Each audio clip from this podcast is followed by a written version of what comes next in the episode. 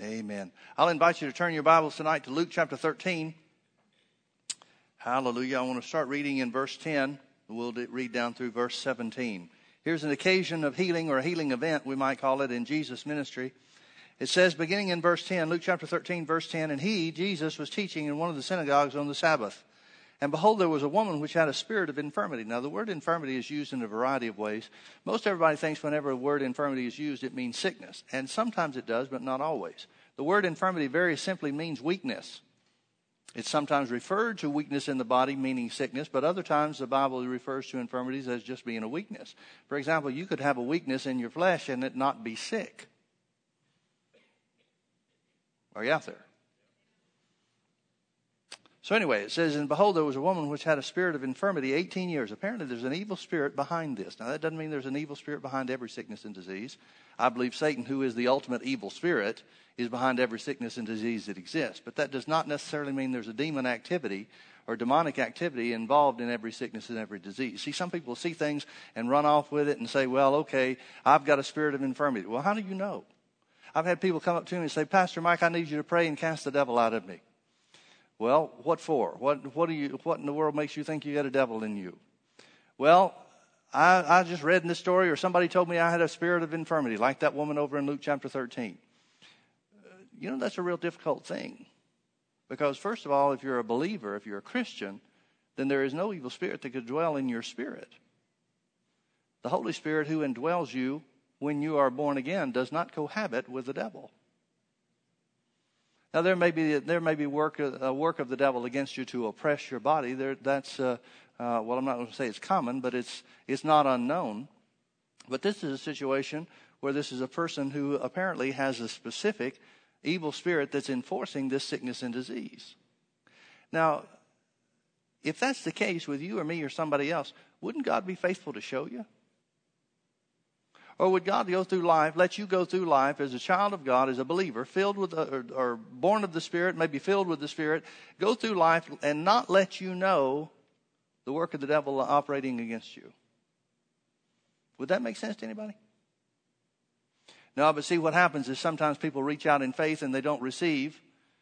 And they're looking for a reason why they don't receive. And somebody, maybe it's the person that prayed for them to be healed and it doesn't work, they've got to come up with a reason why it doesn't work. Well, you've got a spirit of infirmity. Well, then cast it out. And I'll tell you something else too. God's never going to, not ever going to show somebody something's there without giving them the power to do something about it. See, it's real easy for some to say, well, it's this and it's that. Well, then deal with it. If God showed you, if you're the man of faith and power that God revealed all things to, then do something about it.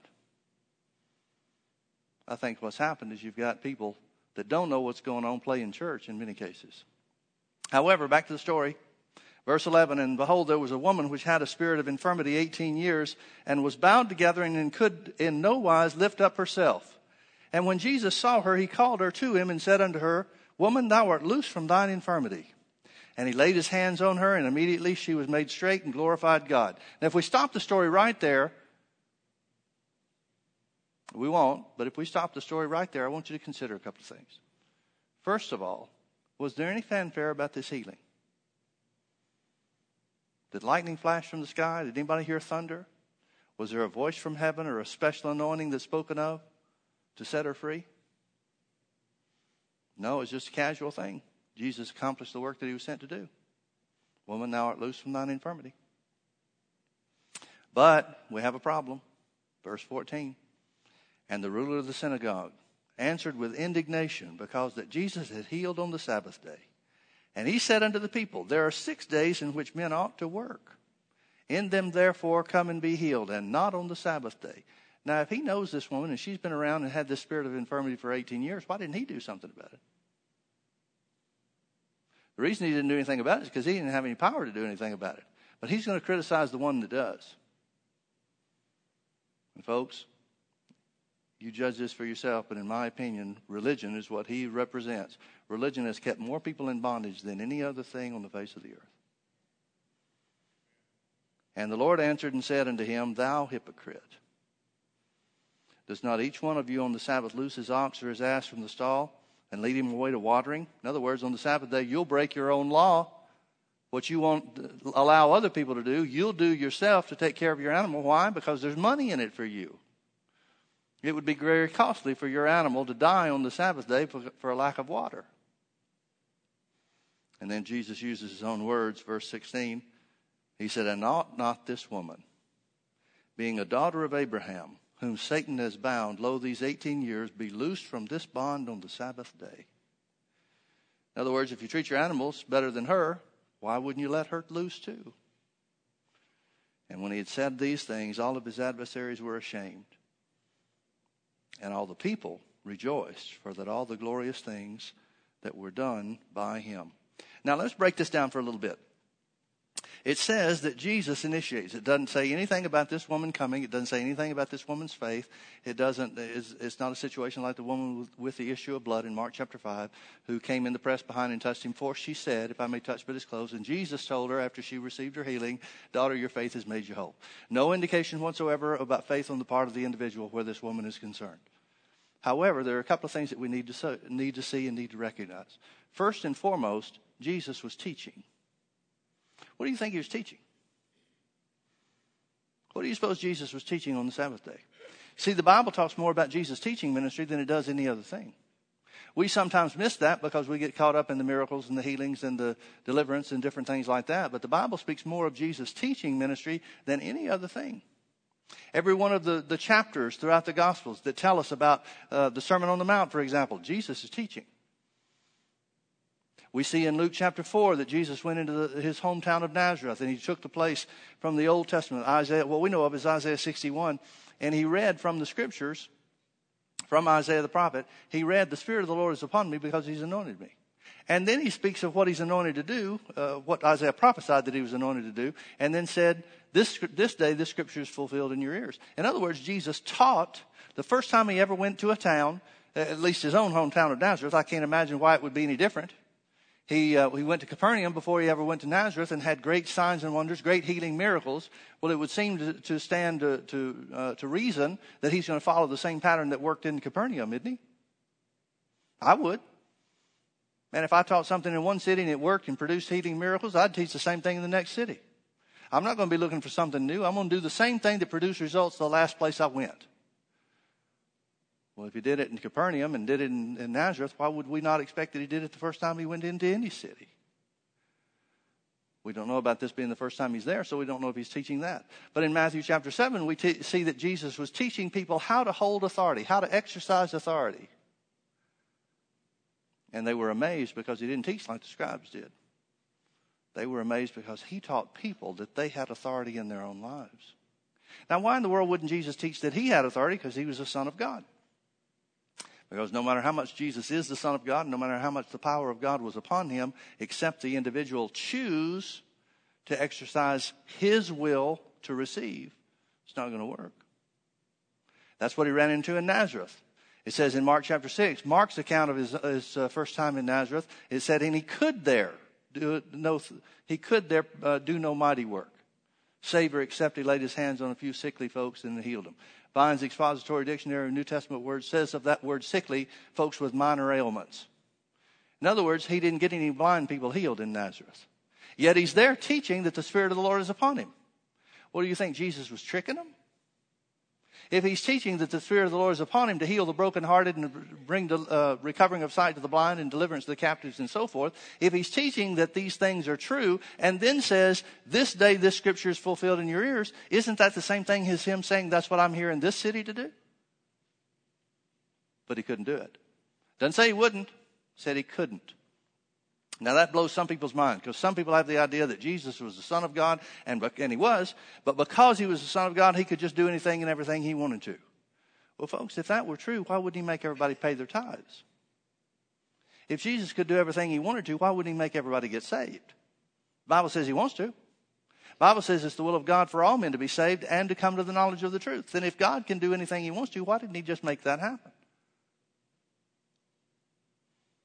What are we jumping through all the hoops for and the last day stuff and Satan increasing in power and men getting worse and worse? Why didn't God just make everybody get saved? It's not the way it works. Why? Because man has authority in his own life. Man can choose what he will receive and what he will accept. So Jesus is teaching on the synagogue, on the Sabbath day in the synagogue. I don't know what he's teaching, but the fact that he ministers healing tells me that it at least was a part of what he's talking about. Why would he expect for this woman to have some kind of faith to receive healing? Or why would he expect to get healing results if he's not talking about something relative to healing? Wouldn't it be silly for him to be talking about water baptism and then try to heal her? Because everywhere Jesus went, it came down to the will of the individuals to receive. He even told that to the disciples when he sent them out. He said, Into whatsoever city you go into, if they'll receive you, then heal the sick. But if they won't receive you, shake the dust off your feet and tell them the power of God was here to minister to you, but you refused it. In so many words. So I have no doubt that Jesus is teaching about the gift of God and the will of God, including healing. May not be the only thing, may not even even been his main topic, but it had to be in there somewhere. And as a result, Jesus looks at the woman and says to her, Woman, thou art loosed from thine infirmity. Now, this root word for the word loosed is the same root word that's used for the, the, uh, the word redemption in a couple of places in the New Testament. In Ephesians chapter 1 verse 7, it talks about we have received redemption through the blood of Jesus. In other words, it's talking about we've been loosed. It's used later on in, uh, oh, what is it, verse 16, where the word loosed is, is used. Shouldn't this woman who's been bound by Satan for these 18 years be loosed from this bond on the Sabbath day? That's the word that's used for redemption, the root word that's used for redemption in Hebrews chapter 9 and verse 12. In other words, Jesus was doing the work of redemption here on the, on the earth even before he went to the cross. Now, it was a part time or a short term redemption, not part time, but short term redemption, but it would be accomplished and fulfilled for eternity when he went to the cross and shed his blood. Now, why did he do that? Because he was performing the will of God on the earth. Why did Jesus heal the sick when he was here? Because he's performing the will of God on the earth. Now, please notice God's perspective.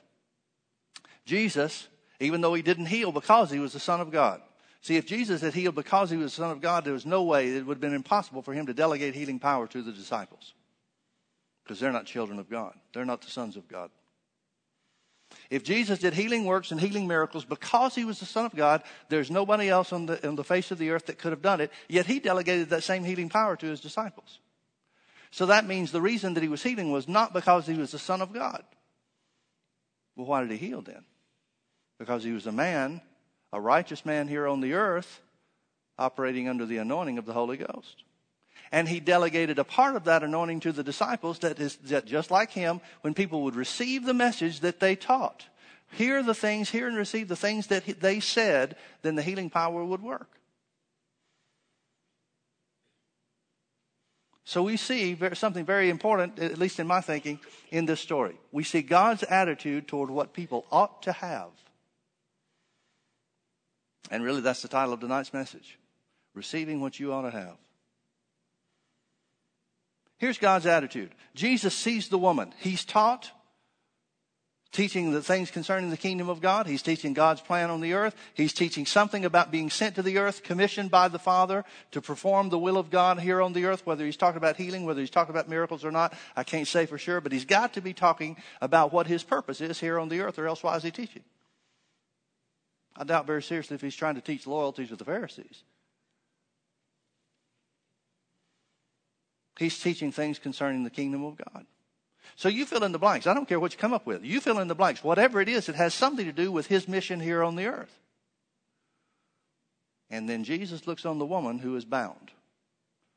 And Jesus says, here's God's will in action. Jesus said, Woman, thou art loose from thine infirmity. Jesus does not stop and look at her and say, Lady, if you just lived a better life, then God would do something good for you.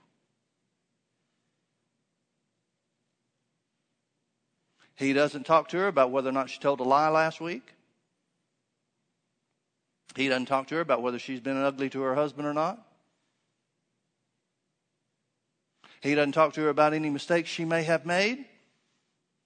Now, don't get religious on me here. She's human, so she's made some, just like you. Yet none of those things count against her. None of those things the devil tells you, if only you had done this, or if only you hadn't done this, then maybe it would work. None of those things apply. I assume I'm talking to the right crowd. The devil does talk to you like that, doesn't he? Or is it just me? No, he does all of us. None of those things apply. Jesus does not stop an interviewer. He does not stop and try to figure out how tough this situation is or how long it's been. He seems to know.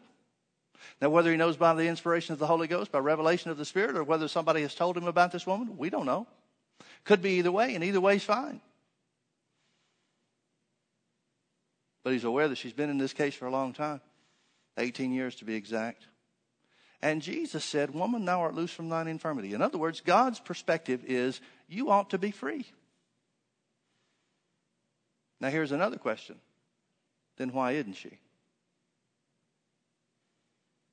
Why has she been bound for 18 years? Well, the answer is very simple. It's either because she doesn't know what belongs to her or she doesn't know how to get what she knows does belong to her. It's got to be one of those two. I'm inclined to think that Jesus taught to tell her what belongs to her and then helped her over the hump, if you will, to receive it. Maybe she is aware. Maybe she's a, a student of the law. Maybe she knows what, God, what promises God made to Abraham and knows that healing belongs to her. I mean, let's face it, the way in the position she's in, bent over double at the waist, there's not a whole lot more she can do in, during her day except read. Maybe she's been reading the law. Maybe she's very knowledgeable. Maybe she's in church every time the doors are open. Maybe she has heard and knows about the blessing of Abraham, but she still needs somebody to get her over. And that's just what Jesus came to do, to get us over. And folks, Jesus didn't stop when he went to heaven. The work of Jesus to get you over into that which belongs to you didn't end when he went to the cross. He's still here to get you over. So God's attitude is, woman, something belongs to you. So be loosed from your infirmity. Now, up to that point, like I said, if the story ends right there, then we can look at it and say, wow, look at what God's attitude is toward people that are sick and bound by the devil. But if the story stopped right now, we wouldn't know the extent of Jesus' reasoning. No, it took the religious people getting their hackles up that caused us to know the rest. Now the religion steps in. Religion says, well, now healing, you know, healing's all right, but not on the Sabbath day. Like they heal any other time. Like they've got healing services every day except Saturday or except the Sabbath day because they're obeying the law. Not a chance. They're using the time as an excuse for what they don't believe in. And folks, religion always does that. Religion always tries to put things off. And the devil will do the same thing for you. The devil will say, Well, God's going to heal you someday, just not today. But you have to be patient. Notice God's attitude toward being patient to receive what belongs to you. Be free. Take it now.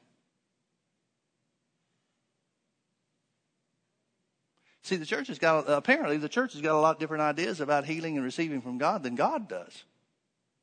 Now, no offense intended here to, to our dear religious friends, but given the choice between what they think it should work like, or how they think it should work, and what God says about it, I'm going to stick with God.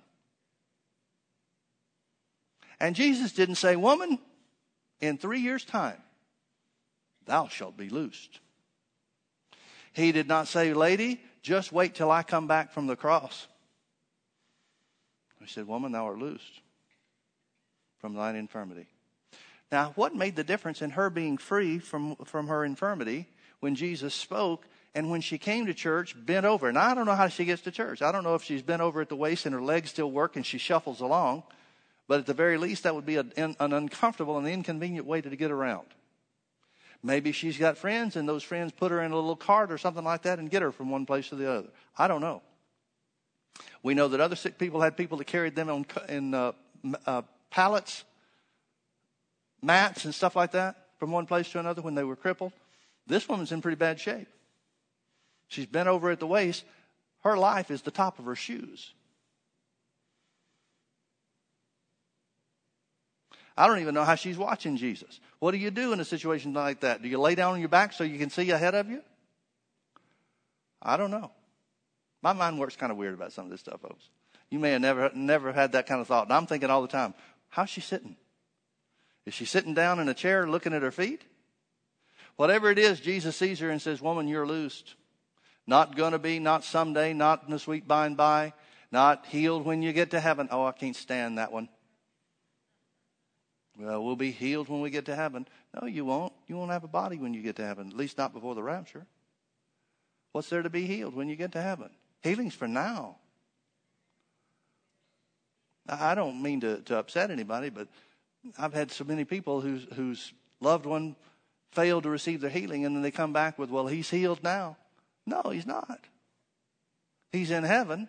His spirit's in heaven, but not his body. Folks, healing is for now. Now, I'm not throwing rocks at somebody that doesn't know how to re- doesn't know how to get it and doesn't and and doesn't receive before they go home. I'm not against anything like that. But bless God, Jesus paid for healing now. I'm just not willing to compromise on that. And if I die sick, don't you let that change you from believing that the Bible's true, where it says Jesus died for your well-being and your healing now. I'm not going to go by my experience any more than I'm going to go by somebody else's. So Jesus said, Woman, thou art loosed from your infirmity. Free now. Laid hands on her and she was made straight. Can you imagine? Put yourself in that position. Just block everything else out and put yourself in the position. Here this woman is, bent over at the waist. Jesus touches her after he says you're loose, touches her. All of a sudden she straightens up like she's been straightened all of her life. It does not tell us that the people glorified God. It does not tell us there was a great stir in the synagogue. It does not tell us there was a hoot and holler meeting that began from that moment. It says the religious guy steps up and makes his voice known. And folks, religion always will. Well, now, healing is okay, but not today. She could have come any other day of the week to receive her healing, but not on the Sabbath day. And Jesus says, Well, you got a point. I know how you guys love your Sabbath day rituals. Nope. He doesn't entertain it for one second. He says, You hypocrite. Why is he a hypocrite? Because this guy hadn't been any help to her getting her healing for 18 years. He's been nothing but an obstacle for her, and now he's going to be an obstacle for her rejoicing in what she's already received. So Jesus said, You hypocrite, you treat your animals better than you treat this woman. You'll turn them loose. You'll lead them away to water on the Sabbath day, which is contrary to the law of the Jews, the tradition of the Jews, not the law, but the tradition of the elders. You'll do things that, that violate your own traditions, but you tell other people not to because you don't want to lose your animals to dehydration. And ought not this woman? Please notice how Jesus is thinking. See, Jesus had this in mind before he ever said, Woman, you're loosed. Ought not this woman? Two reasons. Number one, being a daughter of Abraham. In other words, healing belongs to her. Whether she knows how to get it or not, whether she has uh, gotten it or received it for 18 years or not, it belongs to her. Folks, I don't care how long you've been sick. I don't care how long your condition has been what it is. Healing belongs to you. And all you need is somebody to get you over to receive it. Just like her. So Jesus said there's two reasons why she ought to receive. Number one, she's a daughter of Abraham. She's a daughter of Abraham. The Bible says that Christ has redeemed us. Galatians 3:13 says Christ has redeemed us from the curse of the law, being made a curse for us, for it is written, cursed is everyone that hangs on a tree for this reason. Verse 14. Galatians 3, verse 14. Here's why Jesus redeemed us from the curse of the law. Here's why Jesus hung on the cross. That the blessing of Abraham might come on the Gentiles through faith. That the blessing of Abraham might come upon the Gentiles, first of all. Secondly, that we might receive the promise of the Spirit through faith. In other words, Jesus went to the cross, so the same blessing and the same uh, uh, benefits of the blessing of Abraham that belonged to her would belong to you.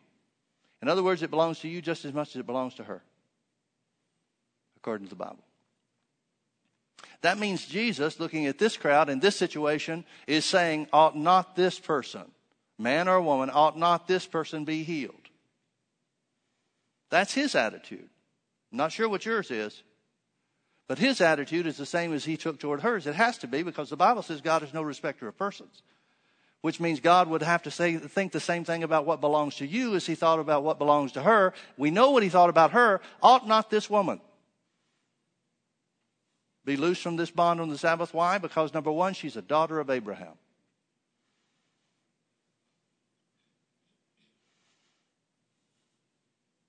Well, if you made Jesus the Lord of your life, you're a child of God and therefore an heir of Abraham's blessing. In other words, it belongs to you just as much as it belongs to her. Not one bit less, and in my opinion, a little bit more. Second reason that Jesus said she ought to be loosed.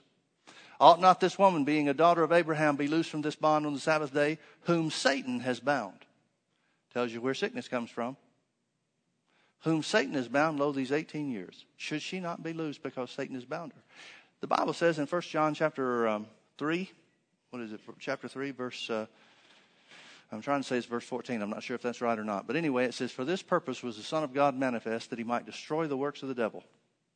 In other words, Jesus looked at this woman and said, Well, not only does it belong to her because she's a daughter of Abraham, but here's the work of the devil, and I'm sent to destroy his works.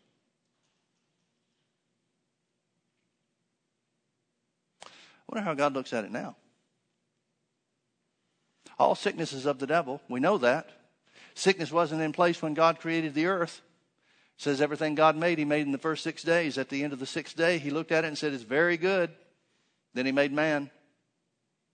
The Bible says at the end of the seventh, uh, at the end of the sixth day, the seventh day he rested. At the end of the sixth day, he made an end of everything that he created. In other words, if sickness was ever created by God, it had to be made in the first six days. Which day was it? Tells us what he made on day one. Sickness is not part of it. Day two is identified. Sickness isn't part of that. Same thing for days three through six. Tells us what God did make, and sickness is not on the list. God looked at the earth at the end of six days and said it was very good. Why was it very good? Because there was nothing that could hurt or destroy mankind. The only thing that came along that could hurt man came as a result of the disobedience to God by Adam and Eve when they ate of the tree of the knowledge of good and evil when God had commanded them not to. And spiritual death began to take over their lives. In other words, sickness is a byproduct of sin, the sin of Adam. From that point on, the earth begins to operate under a curse. The earth that was never designed to bring forth thorns and thistles now brings forth thorns and thistles. Man who is destined to live forever in an immortal state, an immortal condition, now spiritual death begins to affect his body in a physical manner, and death begins to overtake him. And, folks, sickness is nothing more than creeping death from a physical standpoint. Not only that, but man begins to age. Adam, what were you thinking?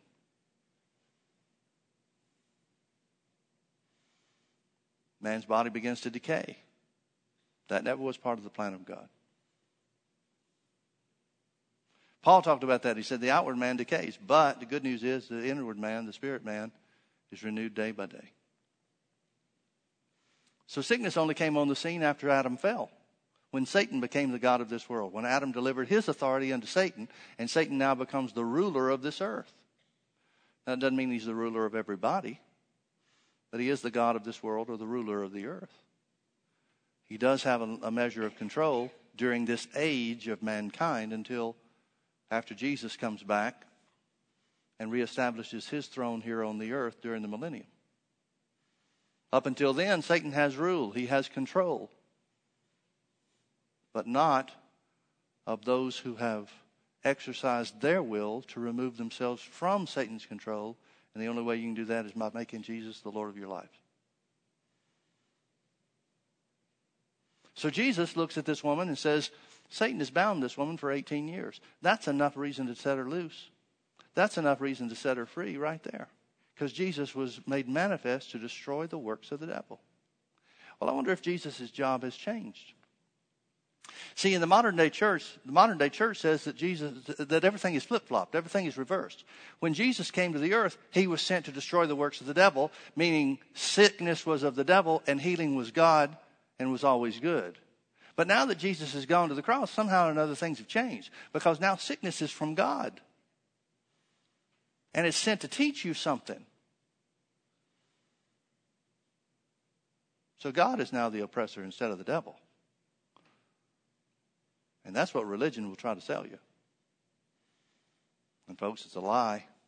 It's a lie straight from the pit of hell. Things have never changed. Sickness has always been from the devil. Healing has always been from God, and healing is always good. God never uses sickness. He never uses tragedy to try to teach anybody anything. The Bible says there is one and only one way that God teaches his children, and that is through the Word.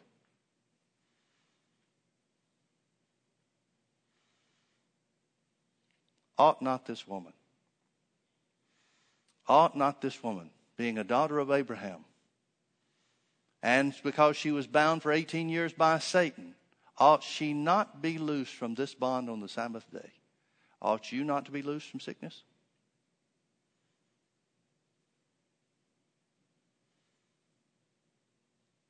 What case can the devil make? Well, here's why it won't work for you.